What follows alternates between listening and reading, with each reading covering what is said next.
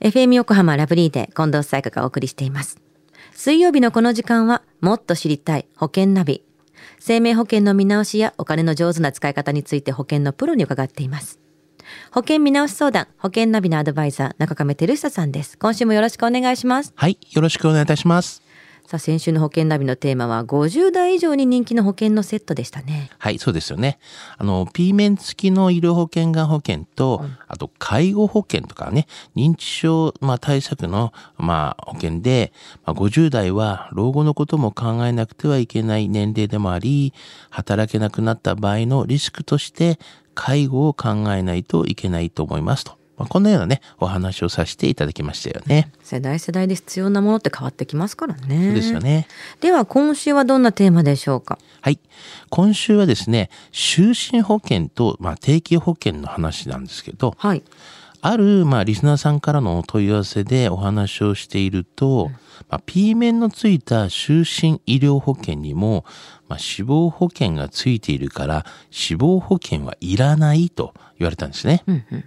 あの、会話の中で、まあ、リスナーの方の、まあ、頭がですね、ちょっとごちゃごちゃになっていたことの一つとしてですね、はい。まあ、就寝医療保険と、この死亡保険の就寝保険とですね、同じに考えていたことなんですよね。うんうんうん。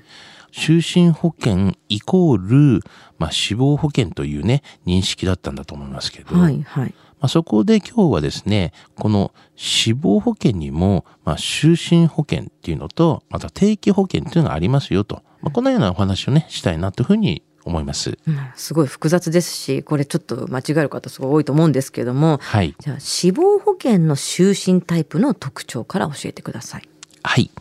支払ったね、保険料が、まあ、貯蓄代わりになるのが、まあ、就寝型なんですね。はい。あの、就寝保険とは、この保険期間に定めがなくて、まあ、解約しない限り、一生涯のこう死亡保障を受けられる死亡保険という形なんですけども、うん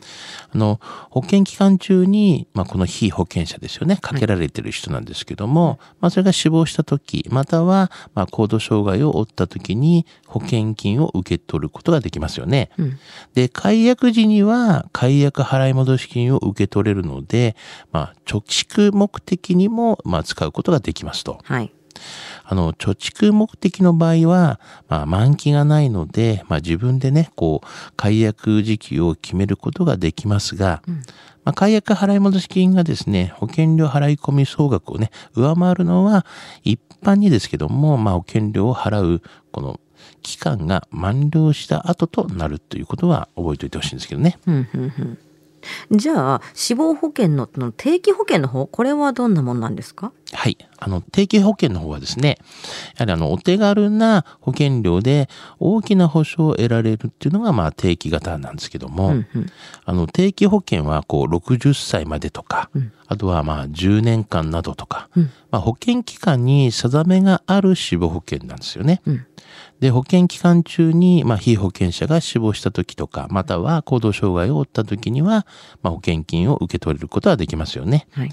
で、保険期間が、うん、何年と、まあ、決まっているタイプについてはですね、うん。あの、所定の年齢まで更新することが、まあ、可能なんですけども、はい。まあ、ただし、あの、更新可能な年齢の上限が80歳までとか、もしくはあの、こう90歳までとか、まあ、決まっているので、長生きした場合は死亡するまで更新し続けることはできませんということなんですね。なるほどいくつまでって決まっちゃってる場合が多いというかまあ基本そうなってるってことですよねそうですよね。うんうん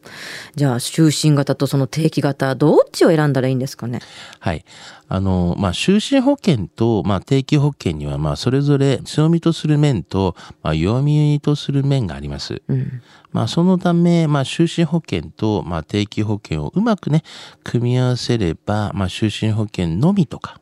あるいは定期保険のみを、まあ、契約するよりも、まあ、効率的に必要な保証を用意できる場合がありますよね。うん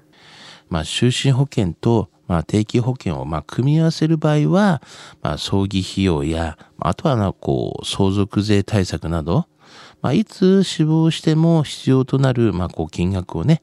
えー、就寝保険で準備し、まあ、それをベースとして、あとは子供が独立するまでなどの、こう、一定期間に、こう、追加でね、えー、しようとする金額を定期保険で準備すると良いと思いますよね。なるほど。合わせていくのが最強みたいなことですね。まあ、ケースはケースですけどね。うんうんうん。そんなこともできるんだよってことですね。はい。今日のお話では、就寝保険と定期保険、失得指数ははい。ズバリ94です。はい。の就寝保険と定期保険のね、使い方はまあ時代によって違ってきています。うん、またあの、特徴もね、違いますから、まあ人により、まあ単品でね、行くのか、えー、もしくは組み合わせていくのかと、まあ分かれますよね。はいあの、最近では、まあ、定期付き就寝保険のような、組み合わせた、されたものではなくて、うん、こう、分かれてるね、こう、セパレートに、まあ、単品でね、使われるケースも多いですね。うんうんまあ、また、まあ、メリット、デメリットがありますが、まあ、それだけで選択の判断をするのではなく、まあ、人生においての、こう、ライフスタイルでね、選択された方がいいと思います。うん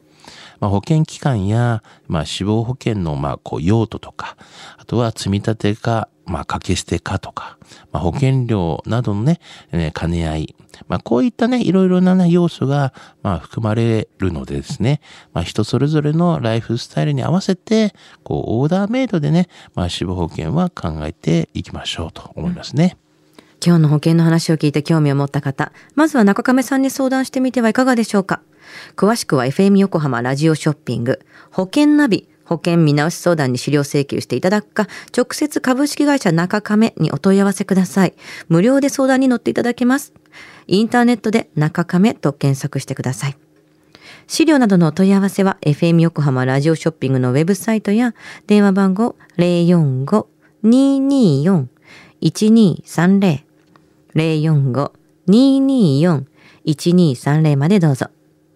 そして保険ナビはポッドキャストでも聞くことができます。FM 横浜のポッドキャストポータルサイトをチェックしてください。もっと知りたい保険ナビ。保険見直し相談、保険ナビのアドバイザー、中亀照久さんでした。ありがとうございました。はい、ありがとうございました。